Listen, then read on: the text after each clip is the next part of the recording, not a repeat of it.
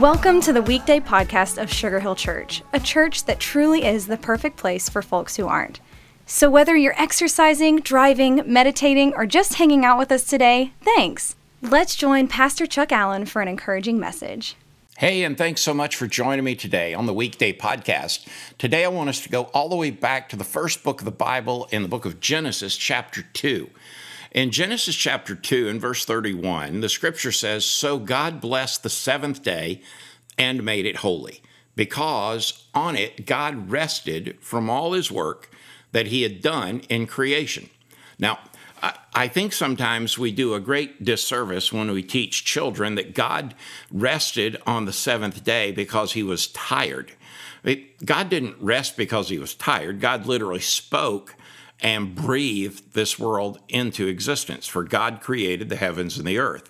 Well, the one who created it all took a break, not because he needed to, it's because he is a God of infinite power. God never lays his head down on a pillow and just thinks, I am so worn out. And yet, when he created the whole world, he set apart a day of rest. No working, no creating, nothing. And in doing so, he created a precedent for you and me called a Sabbath. We don't hear that much anymore. It's something only he could do because only he can make something holy or set apart for a special purpose like a Sabbath.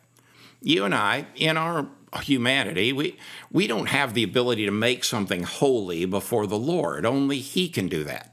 But in Genesis, God declared himself Lord of the Sabbath, and that means we should enjoy that Sabbath as part of his kingdom's reign and work. Enjoying the Sabbath is a part of our worship. Sometimes I wonder if in the modern church it's desired to grow so much that we have turned the Sabbath into a different day of work.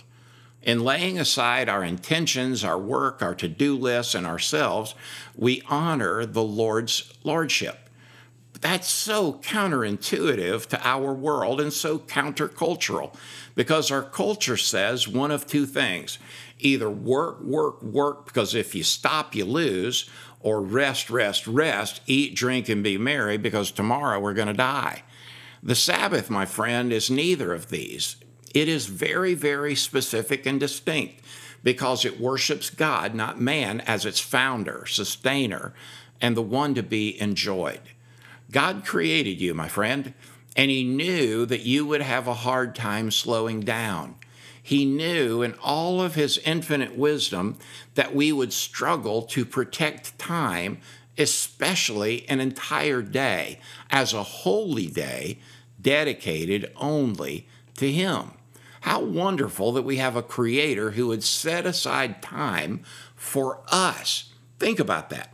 In God's creation plan, he created time for your behalf. It means he designed it for our enjoyment. So take the time and enjoy.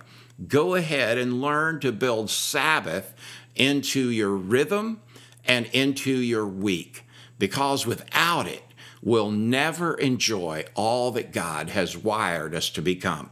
Here's two things I've learned to create a Sabbath. One, don't let the day become holy, let God become holy. Number two, don't become so rigid that it becomes a religion in and of itself. It's simply there for you to catch a breath and to enjoy God and his goodness. Oh, my friend, go enjoy the Sabbath this week. God bless you, and thanks so much for joining me on today's Weekday Podcast.